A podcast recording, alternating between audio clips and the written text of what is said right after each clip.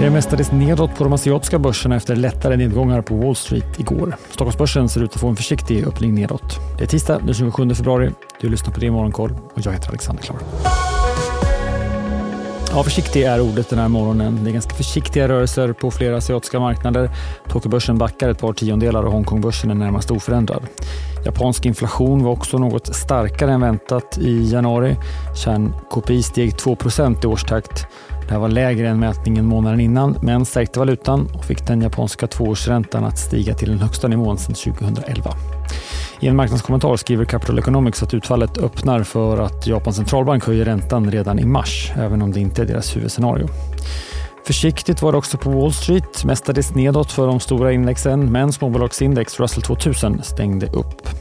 Energi och tech något bättre sektorer igår.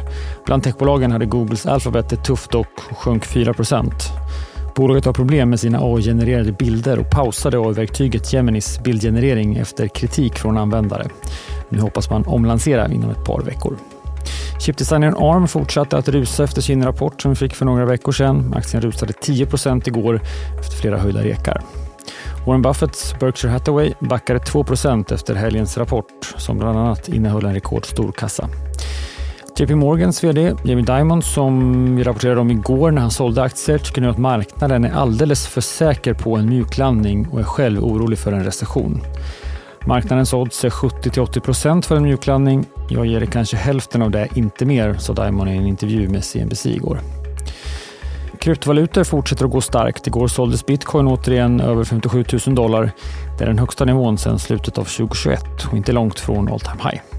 Även flera andra mindre kryptovalutor har stigit mycket den senaste tiden.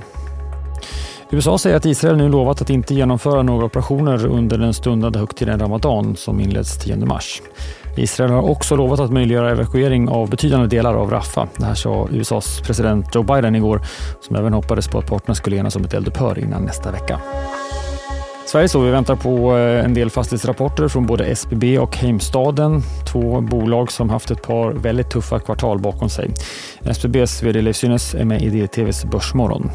Så sent som i helgen meddelade bolaget att man startar ett nytt samhällsbolag som gör att man får in pengar och kan arbeta på bolagets skuldsättning tal om fastigheter, hyreshöjningarna för omkring 25 000 bostäder i Göteborg landar på 5,3 procent i år. Det har hyresnämndens skiljeman beslutat sedan fastighetsägarna GFR och Hyresgästföreningen inte lyckats komma överens.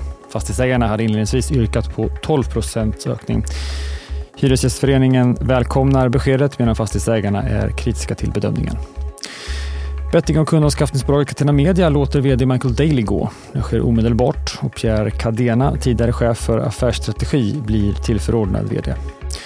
Bolaget står inför lägre tillväxt och vi har börjat genomföra ett antal tillväxtinitiativ. När vi går in på detta avgörande skede söker vi nytt ledarskap, skriver bolagets ordförande Göran Blomberg i en kommentar. Det är en ganska tung makrovecka det här, men det är lite försiktigt i inledningen. Idag får vi reda på hur tyska konsumenter mår och riksbankschef Erik Thedéen talar om det ekonomiska läget. Mer data kommer imorgon, svenska producentpriser liksom amerikanskt BNP. Dessutom ett räntebesked från Nya Zeeland. Sen på torsdag svenskt BNP och även siffror för detaljhandeln. Amerikansk inflation under eftermiddagen och veckan avslutas sen med PMI från både Kina, USA och Sverige. Vi sänder Börsmorgon med start kvart i nio eller lyssna på programmet som en podd. Vi släpper det senare under förmiddagen.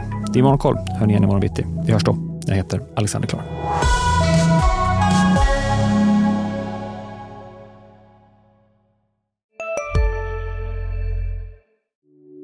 Hej, Ulf Kristersson här.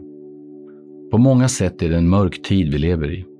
Men nu tar vi ett stort steg för att göra Sverige till en tryggare och säkrare plats. Sverige är nu medlem i Nato. En för alla, alla för en.